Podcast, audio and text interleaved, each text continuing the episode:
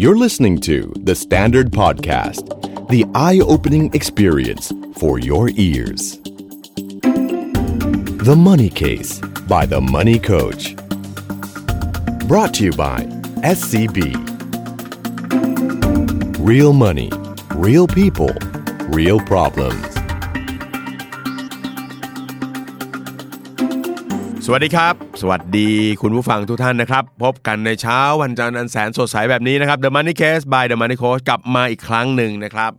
ก็เป็นความตั้งใจมานานแล้วนะว่าแหมอัดนะบันทึกกันมาหลาย EP แล้วเนี่ย แม่อยากจะได้คุยกันเรื่องอื่นบ้างเนาะต้องบอกว่าชีวิตของ Money Coach นี่ฟังแล้วก็เศร้านะครับ เพราะว่านี่ผมมานั่งดูนะตั้งแต่เป็น Money Coach มานี่ทุกๆวันเนาะมีคำถามเรื่องการเงินเข้ามาเยอะมาก ใครเจอหน้าก็บอกขอปรึกษาหน่อยค่ะ ขอปรึกษาหน่อยครับ แล้วก็เป็นเรื่องการเงินนะครับ เพราะฉะนั้นวันนี้นะครับ EP นี้เราจะแหกคอกเลยนะ วันนี้ไม่คุยเรื่องการเงินนะวันนี้เราไม่คุยเรื่องการเงินครับ เราจะตอบคำถามอื่น ๆนะครับ ผมเองก็นะครับนึกสนุกก็เลยสอบถามนะครับ แล้วก็ยิงคำถามไว้ในแฟนเพจมันนี่โค้ดว่า ถ้าไม่ถามมันนี่โค้ดเรื่องเงินเนี่ยนะครับอยากจะถามมันนี่โค้ชเรื่องอะไร นะครับนี่จะว่าไปนี่ต้องบอกว่าเนี่ยใช้ชีวิตจนถึงเนี่ยจะต้องเรียกว่าเป็นวัยกลางคนแล้วเนี่ยนะฮะผมว่าเรื่องอื่นๆก็ตอบได้นะนะครับเพราะฉะนั้นก็เลยให้เขาถามคำถามมา ไอเราก็นึกว่าแบบเนาะคงจะมาไม่กี่คำถามนะครับ เรียบร้อยฮะสองร้อยกว่านะครับ ไปตั้งโจทย์เขาไว้ด้วยว่าเนี่ยจะใครเดี๋ยวผมเลือกออกรายการนะ ออกเดอะมันนี่เคสนะ ก็จะมีของรางวัลให้นะครับ โอ้โหนะครับ ไม่รู้ว่าอยากถามจริงหรือว่างกรางวัลนะครับ คาดว่าน่าจะเป็นอย่างหลัง น่ารักมากน่ารักมาก มีคำถามเข้ามาเยอะมาก วันนี้ผมเนี่ยก็จะหยิบมาเนาะพูดคุยแล้วก็มาเล่าให้ฟังกันนะครับ เอาแบบมันนี่โค้ชไม่คุยเรื่องการเงินอ่านะครับก็มีเยอะแยะมากนะครับ มีตั้งแต่เรื่องของความรักนะครับ ไม่รู้ว่าผิดขึ้นหรือเปล่านะฮะแต่ก็ส่งเข้ามานะครับ เรื่องของออวิธีการเลี้ยงลูกนะครับ อันนี้เพจอะไรนะมันมีพวกเลี้ยงลูกไหมนะครับ อ่านะครับเขามีคุณหมออะไรเงี้ยแหละเราก็จะคุยกันนะครับ เรื่องของการบริหารความหวังการจัดการการเงินนะครับ อันนี้ไม่เอานะครับใครถามเรื่องการเงินข้ามไปนะครับ การจัดการชีวิตกิจวัตรอันนี้ก็น่าจะโอเคนะครับ ก็เดี๋ยวเราจะคุยกันเป็นคำถามคำถามไปนะครับ แล้วผมก็จะหยิบมาคาดว่าน่าจะเป็นประโยชน์ แล้วก็มีมุมในด้านอื่นๆที่น่าจะดีกับเราด้วยนะครับ เอาละเริ่มเลยนะฮะเรื่องแรกก็ต้องนะครับ ขอสู้กับรายการความรักเขาหน่อยนะครับ เขาบอกว่าวิธีการนะครับถนอมความรักให้ยืนยาวนะครับแม่มันเริ่มต้นกันนี้เลยนะครับ อยากจะถามเรื่องการถนอมความรักให้ยืนนานค่ะ เห็นครอบครัวโค้ชน่ารักมาก อยากสอบถามว่ามีวิธีในการอยู่ร่วมกันอย่างมีความสุขอย่างไรโดยเฉพาะชีวิตคู่ ในปัจจุบันจะเห็นคนเราคบกันไม่นานก็เลิกกันแล้วค่ะ ทั้งมีโซเชียลต่างๆทำให้เราไขว้เขว เชื่อว่าความรัก นะครับต้องอาศัยความเข้าใจและการยอมรับในตัวของอีกฝ่าย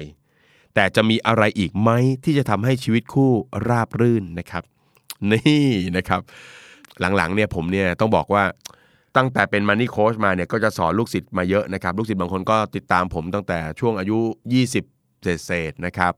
ติดตามกันไปติดตามกันมาเขาก็เติบโต เริ่มสร้างครอบครัวแต่งงานนะครับ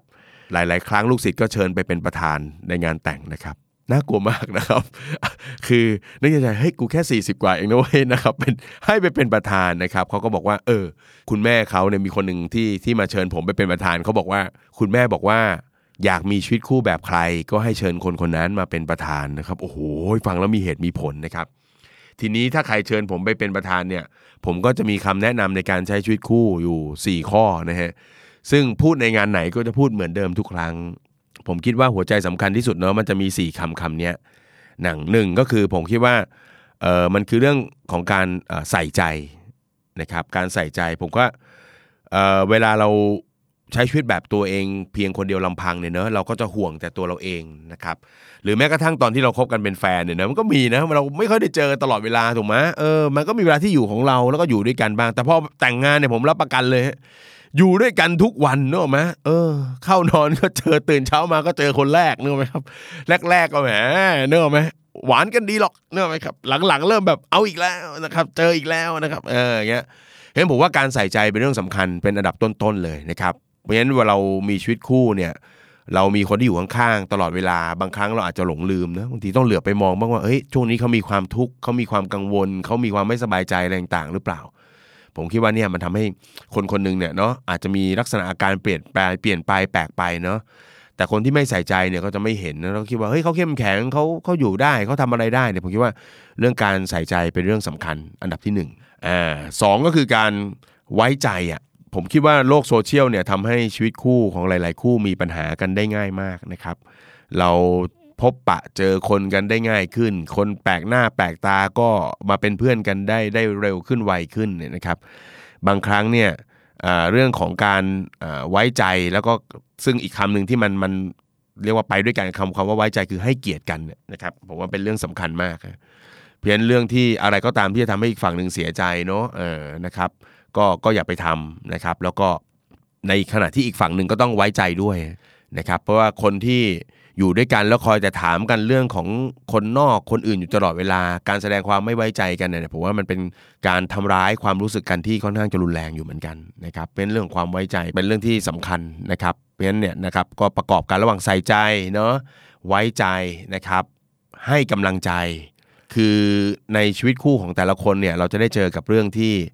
ต่างๆ นานา เราทำงานเขาทำงานปัญหาที่ทำงานของเขาปัญหาที่ทำงานของเรา ทั้งฝั่งทั้งสองฝั่งมีครอบครัวเนาะครอบครัวเราก็อาจจะมีปัญหา ครอบครัวเขามีปัญหาเนาะเพราะฉะนั้นการอยู่เคียงข้างกันคอยให้กำลังใจกันนะครับเรื่องมีความสุขผมไม่ค่อยห่วงเนาะแต่งงานกันก็รักกันอยู่แล้วนะครับเพราะฉะนั้นมีช่วงเวลาแห่งความสุขอยู่แล้วเพราะฉะนั้นสำคัญคือช่วงเวลาแห่งความทุกข์มากกว่านะครับเพราะฉะนั้นก็ต้องคอยเรียกว่าให้กำลังใจกันนะครับและสุดท้ายสำคัญที่สุดก็คือต้องรู้จักที่จะให้อภัยอะ คนสองคนเนี่ยเวลาเป็นแฟนกันมันก็หันด้านดีใส่กันหมดแหละถูกไหมฮะจนถึงวันวันที่ได้อยู่ด้วยกันนั่นแหละนะเราจะเริ่มเห็นแล้วว่าเอออันเนี้ยเนี่ยเนี่ยตัวมันเป็นอย่างเงี้ยตัวเขาเป็นอย่างเงี้ยเนาะ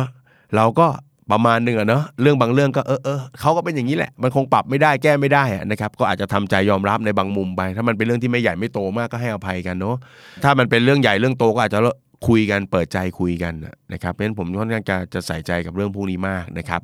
คีย์สำคัญที่จะทำให้เรามีชีวิตนะครับที่มีความสุขนะครับนอกจาก 4 อันนี้เนี่ยนะครับเรื่องที่ผมยึดอยู่เป็นประจำก็คือแนวคิดของอผู้ใหญ่ท่านหนึ่งนะครับ ซึ่งผมชอบแนวคิดของท่านมากก็คือคุณหมออัธสิทธิ์นะครับคุณหมออัธสิทธิ์เวชชาชีวะนะครับก็เป็นคุณพ่อของอดีตนายกเราเนี่ยผมผมชอบแนวคิดของการเลี้ยงลูกนะครับแนวคิดของการบริหารชีวิตในครอบครัวมาก นะครับท่านบอกว่าเราควรจะมี 3 สิ่งสำคัญผมชอบหนึ่งก็คือการมีเวลาให้กับให้ให้กันและกันเนาะบางทีเราคิดว่าเนี่ยยังไงครอบครัวก็เป็นของตาย เราไม่จัดสรรเวลาให้อย่างเงี้ยนะครับผมว่าเมื่อไหร่ที่เวลาที่มีให้กันมันน้อยเนี่ยความจืดจางมันก็เกิดขึ้นได้ มีเวลาให้กันมากก็มันก็มีความแน่นแฟนนะครับ มีเวลาไม่พอฮะต้องมีเรื่องของกิจกรรมด้วย ไม่ได้อยู่ด้วยกันอย่างเดียวเนาะแต่ก็มีเวลาให้กันในเรื่องของกิจกรรมเนาะไปเที่ยวที่นั่นต้องมานั่งคิดกันว่าจะทำอะไรกันนะมีกิจกรรมอะไรกันบ้างอย่างเงี้ยนะผมไปกับลูกๆไปกับครอบครัวก็มีความสุขสนุกดีทุกครั้ง และสุดท้ายที่สุดก็คือ ต้องเรียนรู้ซึ่งกันอยู่ตลอดเวลานะครับ เป็นแฟนกันก็ต้องเรียนรู้วิธีคิดกันไปตลอดนะครับ เพราะว่าตอนที่เป็นแฟนกันบางทีบททดสอบมันยังไม่เห็นเนาะแต่พอใช้ชีวิตคู่ด้วยกันปุ๊บเราจะมีเรื่องแปลกๆเข้ามาในชีวิตนะ เพราะฉะนั้นมุมมองทัศนคติของแต่ละฝั่งก็จะมีการสื่อสารกันออกมา เพราะฉะนั้นก็ต้องเรียนรู้ว่าเขาคิดอย่างนี้แหละนะถ้าเป็นเรื่องนี้แฟนเราคิดแบบนี้ เพราะฉะนั้นถ้ามีอะไรที่จะทำแล้วเขาไม่สบายใจก็ลดลดเพลาๆไปนะครับมันก็ทำให้บรรยากาศในครอบครัวเนี่ยมันก็ก็ง่ายนะครับ อันนี้ก็เป็นเรื่องของการถนอมชีวิตคู่นะครับ ตอนนี้ก็อยู่กันมาเข้าสู่ปีที่ 12 แล้วนะครับ1โหลนะฮะไม่ค่อยทะเลาะกันเท่าไหร่ไม่ค่อยกันทะเลาะกันเท่าไหร่นะครับต้องพบว่าผมพบความจริงข้อหนึ่งว่า พอเรามีการคุยกันพอสมควรเนอะในเรื่องเป้าหมาย มีสภาวะการเงินที่ไม่มีปัญหา เราไม่ค่อยทะเลาะกันเท่าไหร่นะครับปัจจุบันจะทะเลาะกันเรื่องเดียวก็คือแย่งกันกินนะครับแย่งกันกิน แล้วก็ไม่เตือนกันด้วยนะนึกออกไหมเออต่างคนต่างกินจนตัวใหญ่ขึ้นเรื่อยๆนะครับอ่าอันนี้ก็ก็เป็นเรื่องที่อยากจะฝากไว้สำหรับคนที่มีชีวิตคู่แล้วกันนะครับอะมาที่อีกคำถามหนึ่งนะครับยังที่ยังอยู่ในครอบครัวอยู่เลยนะ มีวิธีสอนลูกในสังคมยุคปัจจุบันอย่างไรคะ เนื่องจากในยุคของโค้ดกับยุคของน้อง เป็นยุคที่แตกต่างกันมากนะครับจริงๆนะจริงๆนะเมื่อตอนผมเป็นเด็กเนอะเมื่อประมาณ 40 ปีที่แล้วนะครับโอ้ยไม่อยากจะย้อนกับยุคนี้มันมีความต่างกันจริง ๆนะครับ และเรามีวิธีรับมือกับภัยที่มาจะมาจากสื่อออนไลน์ แล้วก็เกมอื่นๆอย่างไรคะ ในแบบที่เด็กไม่เครียด ไม่รู้สึกว่าห้ามดูอันนั้น ห้ามเล่นเกมนั้น อยากทราบเป็นแนวทางให้คุณพ่อคุณแม่ในยุคใหม่ได้นำไปปรับใช้นะครับ ผมคิดว่าคนเราเนี่ยเนาะนั่งตั้งใจนั่งตั้งตาตั้งเอ่อตั้งตาทำมาหากินหาเงินเนี่ยก็เพื่อที่จะมาสร้างครอบครัว แล้วก็อยากให้ลูกมีความสุขเนาะผมคิดอย่างนี้ฮะผมคิดว่าหนึ่งก่อน เวลาเลี้ยงลูกผมเชื่ออย่างนี้ว่าลูกก็เป็นลูกอะตัวเขาไม่ใช่ไม่ใช่เรา เพราะฉะนั้นเราไม่ควรเอาความคิดใด ๆ ไปฝังหัวเขาว่าเขาควรจะต้องเป็นอย่างนู้นอย่างนี้อย่างนั้นนะครับ แก่นของการเลี้ยงลูกของผมเนี่ยผมก็น่าจะโฟกัสเรื่องของการที่เลี้ยงให้เขาเป็นคนดีก่อนคำว่าคนดีของผมมีนิยามง่ายๆเขาก็ถามผมว่าคนดีคืออะไร ผมก็บอกว่ามีอยู่สองอย่างลูกศีลธรรมกับกฎหมาย ถ้าไม่ขัดกับศีลธรรมแล้วก็ไม่ขัดกฎหมายนั่นคือโอเคที่ถ้าที่เหลือก็เนาะมันก็ปรับกันไปตามสถานการณ์ได้ แต่ถ้าเอาตัวเนี้ยเป็นสองตัวตั้งสองลูกอยากจะเป็นอะไรก็ได้แบบที่ลูกอยากจะเป็นเห็นสิ่งสำคัญที่สุดก็คืออยากจะเป็นอะไรก็เรียนรู้ในสิ่งนั้นให้มากขึ้นเรื่อยๆแล้วกันนะครับ ผมไม่เคยคิดว่าลูกจะต้องเป็นวิศวกรเหมือนผม ต้องเรียนเก่งเพราะผมมาถึงยุคนี้ผมก็บอกเลยว่าไม่เห็นว่าคนเรียนเก่งจะมีประโยชน์อะไรนะกินข้าวก็ไม่ฟรีนะคนเรียนเก่งนะก็ยังเสียตังค์นะครับเพราะฉะนั้นก็มีความรู้สึกว่าเออไม่ต้องอะไม่ต้องเอาเป็นว่าอยากจะเป็นอะไร อยากจะทำอะไร อยากจะเรียนรู้อะไร ถ้ามันไม่ขัดกับความดีงามมันไม่ขัดกับแล้วกฎหมายก็ทำได้หมด แล้วก็แม้ว่าเขาจะเป็นลูกฮะผมว่าอีกคีย์สำคัญถัดมาคือการให้เกียรติ ผมคิดเสมอว่าวันหนึ่งเราต้องตายเนาะ เพราะฉะนั้นที่สำคัญที่สุดเราไม่รู้นะเมื่อไหร่ต้องตาย คีย์สำคัญของการเลี้ยงลูก ผมว่าก็คือการปลูกถ่ายความคิดในเชิงวิเคราะห์ ความคิดในเชิงเป็นเหตุเป็นผลนะครับ ทัศนคติที่ถูกต้องต่อการดำรงชีวิตนะครับผมไม่ได้ห่วงเรื่องเรียนของเขา ไม่ได้ห่วงเรื่องโตขึ้นเขาจะไปเป็นอะไร แต่ผมห่วงเรื่องความคิดของเขามากกว่า เพราะฉะนั้นผมจะค่อนข้างให้เวลากับการอธิบาย ทุกครั้งที่ลูกถามคำถามว่าทำไมต้องทำอย่างนี้ทำไมต้องเป็นอย่างนั้น เวลาสอนลูกว่าจะควรจะทำอะไร ผมจะบอกให้เขาคิดถึงสิ่งสำคัญสิ่งหนึ่งก็คือผลที่ตามมาคำนี้เป็นคำสำคัญมากนะครับ ผมว่าคนบางคนเวลาเราทำอะไรเนี่ยถ้าเราขาดความยั้งคิดถึงผลที่จะตามมา มันมักจะพาชีวิตเราไปสู่ความหายนะเสมอ ขับรถไปชนคนสักคนหนึ่งนะไม่ชนคนก็ได้อะชนรถด้วยกันเงี้ยลงไปปุ๊บเราโมโหก่อนเลย เดินเข้าไปปุ๊บสาวใส่เขาเลยเนี่ยเห็นไหมฮะพอเราไม่ได้คิดปุ๊บเห็นไหม อ่าแป๊บหนึ่งก็มีคลิปถ่ายและโลกโซเชียลเอาไปต่อยเขาก่อนอะเป็นเรื่องทางเนาะเป็นความผิดทางกฎหมายอีกเห็นไหมมันมีเรื่องต่างๆ ตามมาอีกเยอะเลย เห็นผมจะสอนเขาเสมอว่า ก่อนจะทำอะไรแวบหนึ่งที่ต้องคิดคือ ถ้าทำตรงนั้นเสร็จผลลัพธ์ที่เกิดขึ้นมันจะดีหรือไม่ดียังไง ส่วนเรื่องของเกมเรื่องของอะไรต่างๆนี่ผมไม่เลยนะนะครับจะว่าไปนี่ผมเล่นเกมมากกว่าลูกอีกนะเพราะฉะนั้นผมเป็นคนที่เกิดและโตมากับเกมเหมือนกันนะครับผมชอบเล่นเกมก่อนทำงาน ราะว่ามันทำให้ผมรู้สึกรีแลกซ์แล้วก็ทำงานได้ง่ายขึ้น แต่ผมมีวินัยพอว่าเล่นเกมชั่วโมงเดียวก็คือชั่วโมงเดียว เพราะฉะนั้นเวลาสอนลูกก็เหมือนกัน ก็จะให้เขาเล่นเกมแค่เนาะบอกเวลาว่า ครอบครัวเราให้ลูกเล่นเกมวันศุกร์หลังจากกลับมาลงจากโรงเรียนวันศุกร์เขาจะวิ่งดิ่งเข้าไปในห้องวิดีโอเกมเลย แล้วก็เอาเลยลูกเอาให้หนักหน่วงที่สุดเลยนะแล้วจนถึงสองทุ่มคือ deadline จบ แล้วหลังจากวันศุกร์เล่นเกมจบสองทุ่มแล้วไม่ต้องมาคุยเรื่องนี้กันอีก ไม่ต้องมาถามว่าเป็นกรณีพิเศษเนี่ยคุณแม่เขาจะไม่ยอมนะก็คือผมว่าอย่างเงี้ยมันคือการที่เออมันมีการให้ reward ให้รางวัลเนาะ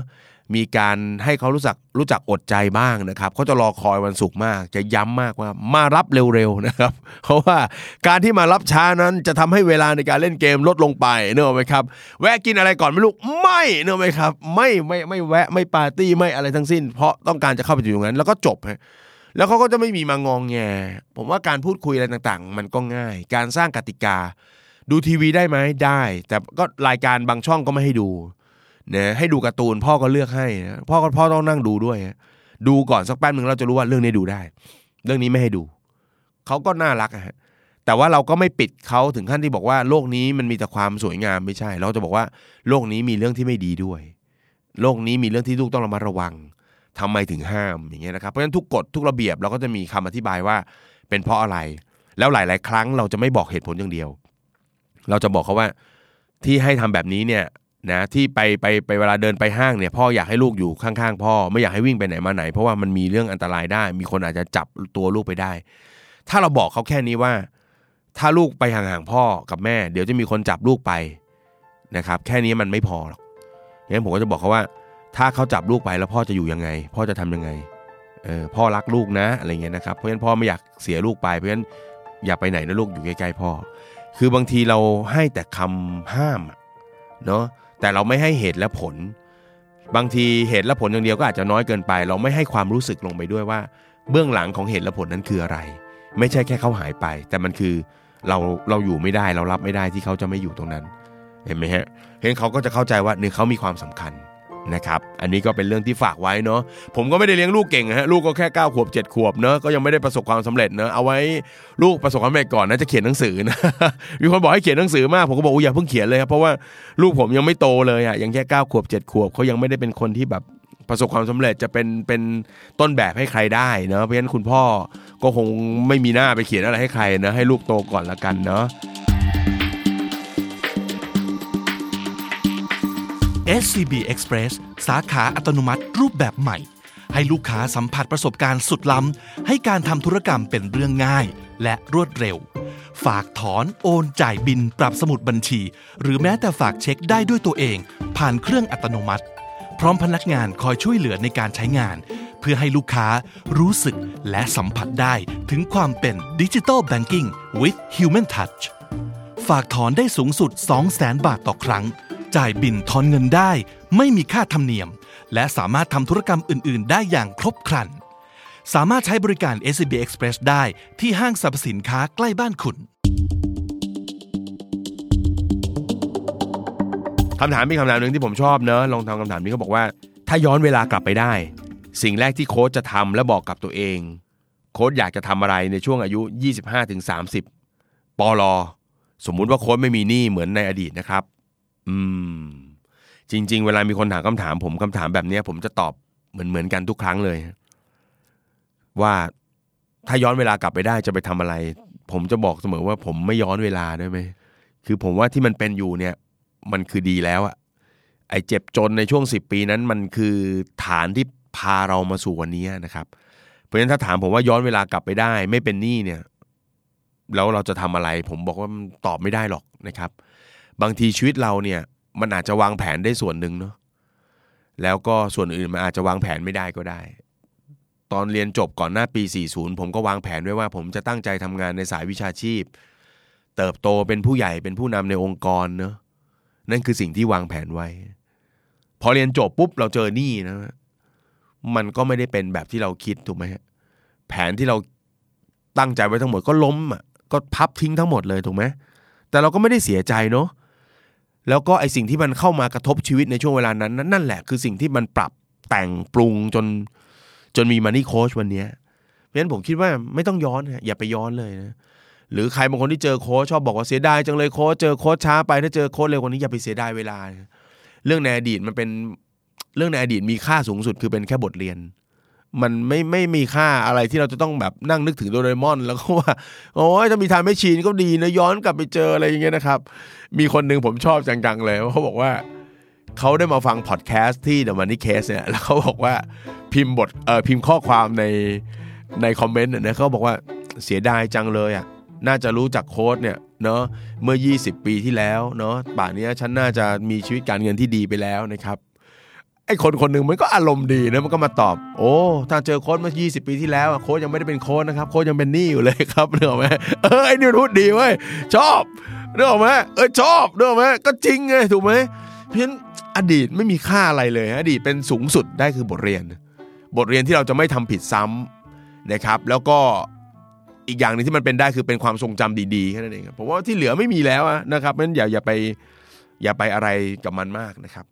นะอ่าเพราะฉะนั้นไม่ย้อนเวลาแล้วกันเนาะเป็นคนคนนี้แหละนะครับแล้วก็บอกทุกคนด้วยไม่ต้องคิดถึงเรื่องการย้อนเวลา ไม่ต้องคิดถึง time machine สิ่งที่คุณเป็นอยู่ตอนเนี้ยดีที่สุดแล้ว และคุณเป็นได้ดีมากกว่านี้อีกนะครับถ้าคุณคิดจะปรับเปลี่ยนมันตั้งแต่วินาทีนี้นะครับโค้ชครับ ถ้าโค้ชไม่เป็นโค้ชการเงินโค้ชจะเป็นโค้ชอะไรครับ เอาจริง ๆ เลยไหมว่าทำไมตั้งชื่อว่า Money Coach เนี่ยฮะเรื่องมันเป็นอย่างนี้ ตอนนั้นเนี่ยอยากจะ อยากจะเผยแพร่ความรู้ทางด้านการเงินให้กับคนนี่แหละ แล้วก็คิดว่าเฮ้ยมันต้องมีไอดีนิตี้ของตัวเองหน่อยว่ามันจะเป็นอะไรดีวะอะไรเงี้ยนะก็คิดขึ้นมาว่าจะเป็นครูดีไหมนะครับครูหนุ่มดีไหมสอนการเงินอะไรเงี้ยก็มีความรู้สึกว่าโอ้ยคำว่าครูนี่มันมันสูงส่งว่ะ มันไม่ควรที่คนเราจะมายก หรืออ้าง หรือเรียกตัวเองว่าครูนะคำว่าครูคนอื่นควรจะเรียกเราเนี่ยผมผมอาจจะซีเรียสกับคำคำนี้นิดนึง ไปบังคับทุกคนเรียกครูหนุ่มครูหนุ่มสวัสดีครับเดี๋ยวมันนี่เคส by ครูหนุ่มอะไรเงี้ยนะครับ ซึ่ง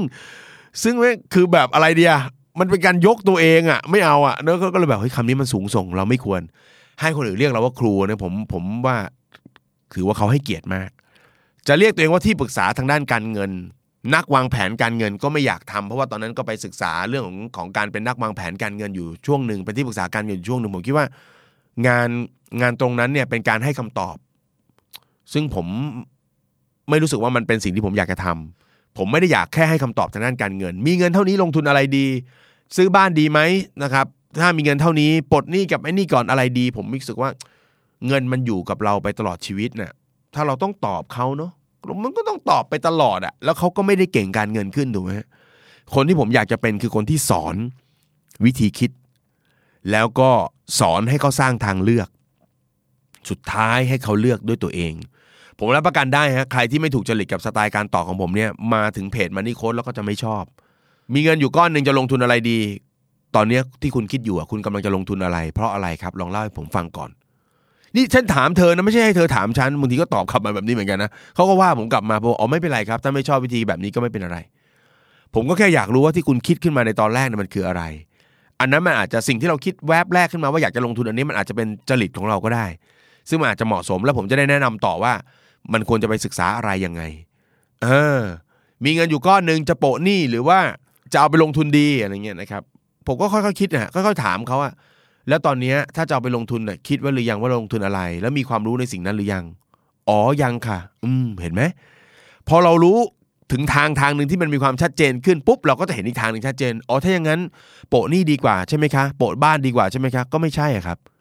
ถ้าถามว่าจะเอาเงินทั้งหมดไปโปะบ้าน ผมถามว่าเรามีเงินสำรองหรือยัง ถ้าเกิดเอาเงินทั้งหมดไปโปะบ้านเงินสดโปะบ้านหมดแล้วเราเหลือเงินไม่เหลือเลยเงี้ยเกิดมีความจำเป็นต้องใช้เงินฉุกเฉินเอาเงินจากไหนครับ ก็ต้องกู้ค่ะ เออ เห็นไหมอ๋อถ้าอย่างนั้นหนูโปะส่วนหนึ่งแล้วถือไว้ส่วนหนึ่งดีกว่าใช่ไหมคะเออ คุณว่าดีกว่าไหมล่ะ ก็น่าจะดีกว่านะคะ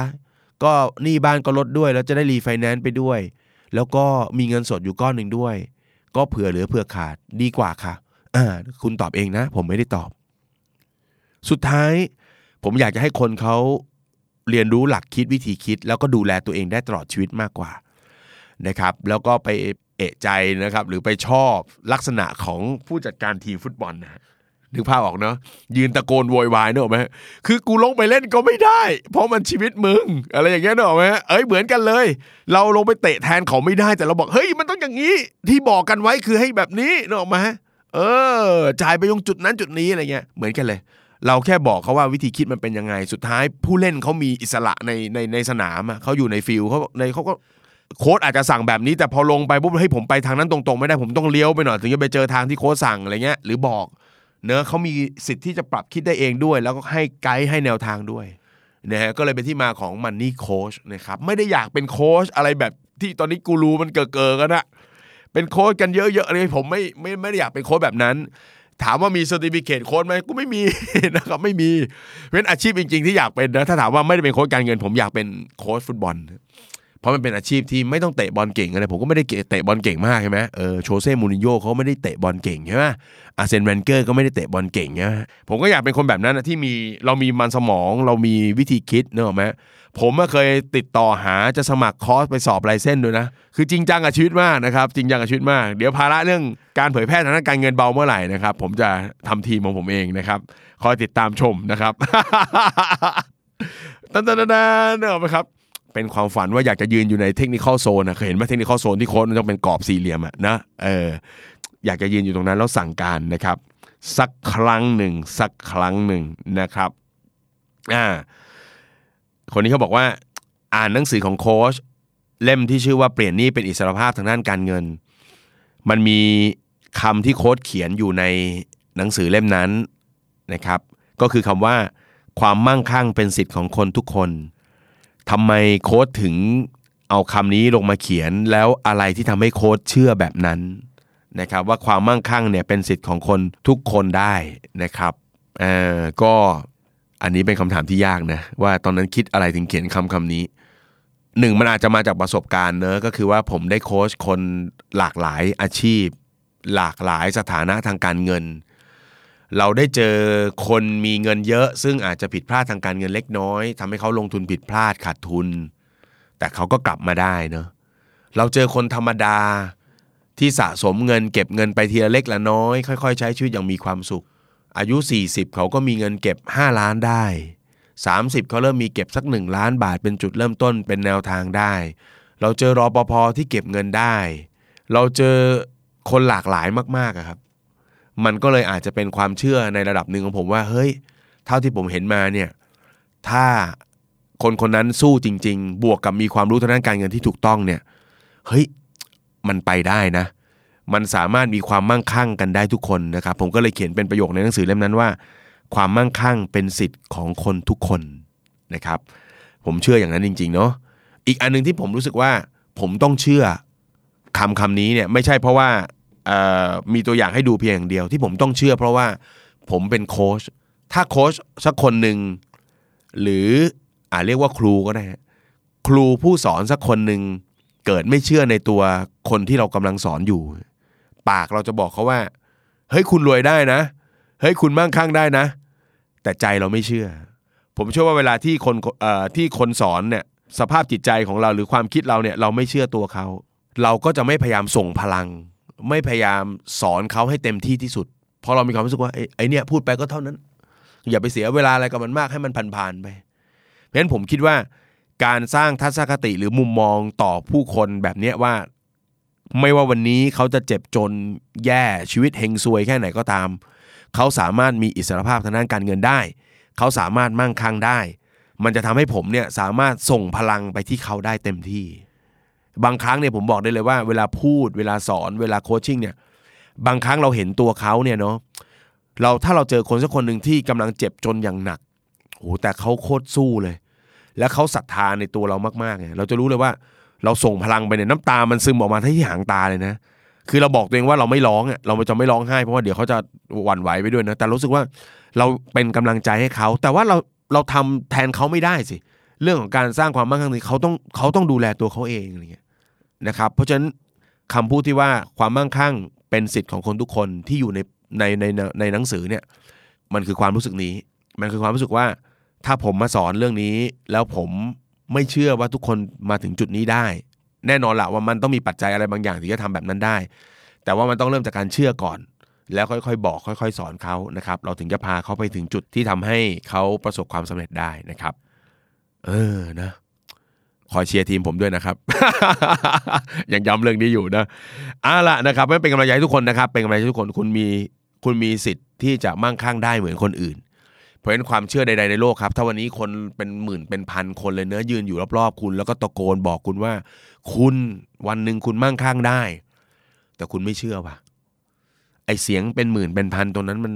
ไม่มีประโยชน์เลย เพียงแค่คนคนเดียวบอกว่าไม่จริงหรอกโค้ดคนอย่างผมมันต้องเป็นอย่างนี้แหละแค่นี้แหละ ไม่มีใครช่วยคุณได้เนาะแต่ถ้าวันนี้ขูยคนรอบข้างตะโกนนะพ่อแม่พี่น้องเพื่อนๆบอกโอ้ตลกคนอย่างเองคนอย่างมึงอะเหรอจะรวยได้เนาะไหมฮะ เอ้ย แต่ว่ามันมีเราเพียงคนเดียวที่ยังเชื่ออยู่ เดี๋ยวไอ้ความเชื่อตัวนั้นมันก็จะพาเราไปสู่จุดที่เราต้องการได้นะครับสักคำถามหนึ่งฮะก็บอกว่า ในฐานะ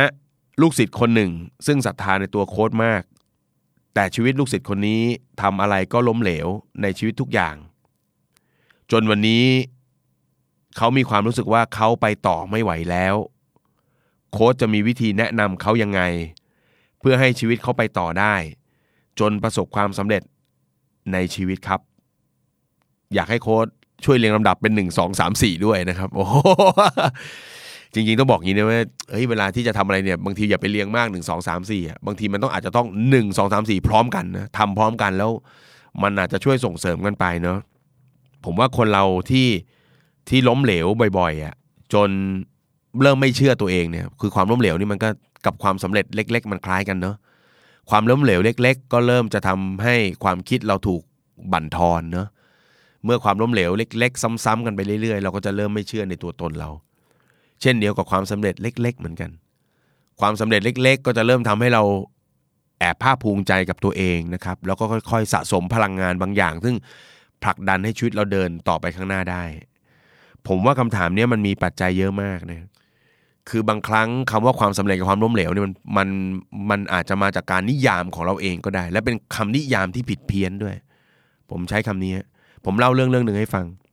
ผมเป็นคนคนหนึ่งที่ชอบเขียนเป้าหมายเป็นประจำทุก ๆ ปีเลยนะครับพวกเราก็คงจะเป็นกันด้วยเนาะเขียนทุกปี ปีไหนสำเร็จไม่สำเร็จก็ไม่ว่ากันปีหน้าก็ตั้งใหม่สู้ใหม่นะครับ ผมมีสมุดเล่มหนึ่งที่ทำตั้งแต่เขียนเลยนะตั้งแต่สมัยเรียนจบก็เขียนเขียนเขียนมานะครับเป็นสมุดเป้าหมายเลย วันดีคืนดีผมย้ายบ้าน ผมย้ายบ้านแล้วก็ขนของเข้ามาจัดในบ้านใหม่ พอขนของเข้ามาจัดในบ้านใหม่ ก็เจอสมุดเล่มนี้อีกครั้งหนึ่งแล้วก็เปิดอ่านดู พออ่านปุ๊บเนี่ยมันเหมือนเวลาย้อนกลับไปนะหลงไหลกับมาเลยนะบ้านเบิร์ไม่ต้องจัดแล้วนั่งเปิดแต่นั่งอ่านเป้าหมายตัวเอง เป้าหมายบางอันอ่านแล้วก็ขำๆอยู่เหมือนกันนะ ที่มันรู้สึกดีกับตัวเองคือ พออ่านสมุดเล่มนั้นจริง ๆ ซึ่งเป็นเป็นสมุดแห่งเป้าหมายของผมเนี่ยผมพบว่าทั้งเล่มเนี่ยผมเขียนเป้าหมายเป็นร้อยๆเลยอยากจะทำนู่นทำนี่ทำนั่นเป็นร้อยๆอย่างเลย ในวัยเด็กก็มีพลังอยากจะเนาะเจอเรื่องนั้นเรื่องนี้น่าสนใจ นึกสนุกก็เขียนเป็นเป้าหมาย แล้วก็ลงมือทำไปสักระยะหนึ่งก็เลิกบ้างล้มบ้างสำเร็จบ้างล้มเหลวบ้างนะครับ ก็ว่ากันไป แต่ที่มันเจ๋งก็คือโดยสรุปแล้วเนี่ย สิ่งที่ผมทำสำเร็จในสมุดเล่มนั้นนะ มันมีไม่ถึงสิบเปอร์เซ็นต์ว่ะ แต่ไอความสำเร็จที่มันไม่ถึงสิบเปอร์เซ็นตรงนั้นนะที่เคยตั้งใจทำเอาไว้เนี่ย มันเป็นตัวตนในวันนี้ที่มีความสุขมาก เพราะฉะนั้นบางทีผมก็เลยคิดว่าคนเรามันนิยามไปเองหรือเปล่าวะทำได้ตามที่ใจหวังก็เรียกสิ่งนั้นว่าสำเร็จ พอทำไม่ได้ดูไหมฮะเฉออกไปจากที่ตั้งใจนิดนึงก็เรียกมันว่าความล้มเหลว เสร็จแล้วคนเราก็ไม่ได้ให้นิยามมันอย่างเดียวเนาะนอกจากให้นิยามมันแล้วเนี่ยยังให้บทลงโทษและก็ รางวัลของทั้งสองคำเนี่ยแบบรุนแรงกับตัวเองด้วย พอเราไม่ได้ดังหวังเราเรียกสิ่งนั้นว่าล้มเหลวพอล้มเหลวปุ๊บเราซัดตัวเองหนักมากนะนอกไหมนี่ไง ชีวิตกูก็แค่เนี้ยไม่เก่งเหมือนคนอื่นเขาใครเขาทำได้ กูทำไม่ได้คนเดียว คนอื่นเขาไปถึงไหนแล้วกูคือซ้ำเติมตัวเองได้เก่งมากฮะเก่งจนมันจมไปเลย ทั้งทั้งที่ถ้าเอาเอาตัวจากตัวผมมามองเนี่ย จากสมุดเล่มนั้นเนี่ย ผมจัดการยังไงกับความล้มเหลว ไม่มีอะไร ล้มเหลวก็แค่ทำใหม่ ล้มเหลวก็แค่ทำใหม่ จนหลาย ๆ ครั้งผมมีความรู้สึกว่า เอ้ย ไอ้ที่เรายังไม่สำเร็จในบางเรื่อง เพราะว่ามันยังล้มเหลวไม่มากพอ ล้มเหลวเสร็จก็เปลี่ยนวิธี ล้มเหลวก็เปลี่ยนวิธีสิ ล้มเหลวก็ทำใหม่สิ เห็นไหมฮะ เออ พอเราบอกว่าสิ่งนี้เป็นความสำเร็จ อุ้ยเราก็ให้รางวัลมันซะ อวดโชว์คนอื่นซะ เสร็จแล้วเผลอแป๊บเดียวอะพอเราสำเร็จเรื่องนั้นแป๊บเดียวอะเราก็เผลอสร้างเป้าหมายอันใหม่ ให้เราวิ่งไขว่คว้าอีกแล้ว แล้วก็หลงไปกับความสำเร็จนะวิ่งไปสำเร็จไม่รู้จบ เหนื่อยไม่รู้จบ จนหลังๆผมก็มีคำบอกเฮ้ยแค่สุขก็สำเร็จนะ ถ้ามันทำแล้วล้มเหลว ปรับความคิดได้ ให้มีความสุขแล้วอยู่กับมันได้ให้ก็ก็โอเคนะนะครับเเพราะฉะนั้นคนเราเนี่ยต้องอยู่กับความล้มเหลวให้เป็นนะครับ แล้วก็ให้กำลังใจตัวเองให้ได้ด้วยนะครับ เพราะฉะนั้นเป็นเรื่องสำคัญมาก ผมเองเนี่ยสะกดจิตลูกตั้งแต่ตอนเด็กครับ เพราะผมกลัวมากว่าวันหนึ่งลูกผมก็ต้องโตขึ้นมาในสังคมที่มุ่งหวังความสำเร็จกันนะสิ่งหนึ่งที่ผมสอนเขาเสมอคือ อย่าไปอย่าไปสนใจกับเนาะไอ้ไอ้คำคำพวกนี้มาก เวลาเขาไปแข่งกีฬา ผมไม่ค่อยห่วงเวลาเขาชนะ เวลาเขาเล่นกีฬาชนะ ผมจะบอกเขาอย่างเดียวว่า ห้ามดูถูกผู้แพ้ ให้เกียรติผู้แพ้ เพราะวันหนึ่งเราก็ต้องแพ้ ถ้าวันไหนเราเขาเล่นกีฬาแล้วแพ้นะครับ อันนั้นแหละเป็นวันที่ผมจะใส่ใจเป็นพิเศษ ผมก็จะเข้าไปคุยกับเขาว่า แพ้แล้วเป็นยังไงบ้าง สิ่งหนึ่งที่ผมจะบอกเขาเสมอว่าชีวิตคนเราเนี่ยเกิดขึ้นมาเพื่อพร้อมจะแพ้ และลูกจะต้องแพ้อีกเป็นสิบสเป็นร้อยร้อยครั้งเลย แพ้อีกนักครั้งไม่ถ้วนเลย จนกว่าจะได้ในสิ่งเราต้องการ เพราะฉะนั้นสิ่งหนึ่งที่ลูกๆต้องบอกกับตัวเองเสมอก็คือว่า เมื่อไหร่ที่แพ้อย่าไปเสียเวลา กับการนั่งเจ็บใจเสียใจกับความพ่ายแพ้ แต่ว่าให้ลุกขึ้นให้เร็วที่สุด เมื่อทำผิดทำพลาดทำแล้วล้มเหลว ท่องคำสองคำนี้ไว้ทำใหม่ทำผิด ทำพลาดทำล้มเหลวทำใหม่นะครับ แล้วก็ในระหว่างที่เราทำนั้น ถ้ามีความสำเร็จเล็ก ๆ น้อยๆ อย่าลืมให้กำลังใจกับตัวเองบ้าง อย่าเปรียบเทียบกับคนอื่นสมดมองที่ปลายทางทั้งหมดจนเราไม่ได้ให้ความสำคัญกับความสำเร็จเล็ก ๆ ของเราเอ่ยนะครับ เจ้าของคำถามวันนี้อาจจะคุณไม่ค่อยให้ความสำคัญกับความสุขเล็กๆความสำเร็จเล็กๆนะครับ มันเทียบกับเขาไม่ได้ เทียบกับคนอื่นไม่ได้ เพราะว่าลองมองใหม่ แล้วก็เป็นกำลังใจให้นะครับ ก็ถ้าหนักมากจริง ๆ ก็หลังไมค์มาคุยกัน ถ้าคิดว่าคำพูดของผมจะทำให้คุณเดินต่อไปได้ เมื่อไหร่ที่พลาดล้มเหลวทำใหม่ ถามตัวเอง อย่าไปมองไกลถึงเป้าหมาย แล้วก็เปรียบเทียบว่าอีกไกลเหลือเกินจากจุดนี้กว่าจะสำเร็จ บอกตัวเองแค่ว่าก้าวต่อไปอยู่ตรงไหน ขอแค่ทางเดินก้าวต่อไปแล้วก็ไปต่อครับ วันหนึ่งเราก็ถึงจุดมุ่งหมายได้ วันนี้ก็แหม เห็นไหมพอตอบจริงๆ ก็มีเวลาอยู่นิดเดียวนะครับ200คำถามตอบไม่ทันนะครับ ก็หวังว่าจะได้ประโยชน์ไปบ้างนะครับ ก็ดีใจนะวันนี้ได้คุยเรื่องอื่นบ้างที่ไม่ใช่เรื่องเงินนะครับ มีโอกาสก็จะหยิบคำถามพวกนี้มาคุยคุยกันอีกนะครับ ชีวิตคนเรามีมิติมากมายครับไม่ใช่เรื่องเงินอย่างเดียว การมีเงินเยอะก็อาจจะทำให้เราไม่มีความสุขก็ได้เนาะการมีเงินพอเหมาะพอสมนะครับ แล้วก็รู้จักบริหารความคิดกับสิ่งต่างๆ รอบตัว ทั้งเรื่องตัวเอง ครอบครัวชีวิตคู่เพื่อนฝูงนะครับ เรื่องของหน้าที่การงานต่างๆ ที่มาอยู่รายล้อมตัวเรา ทัศนคติของเราต่อชีวิตเป็นสิ่งที่สำคัญมากนะครับ ก็เป็นกำลังใจให้กับทุกชีวิตนะครับ กับรายการ The Life Case นะครับ ไม่ใช่ The Money Case by The Money Coach นะครับ แล้วพบกันในตอนหน้านะครับสำหรับวันนี้ขอบคุณสำหรับการติดตามครับ สวัสดีครับ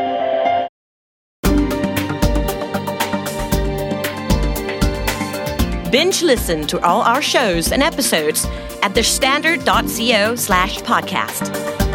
The Standard Podcast. Eye opening for your ears.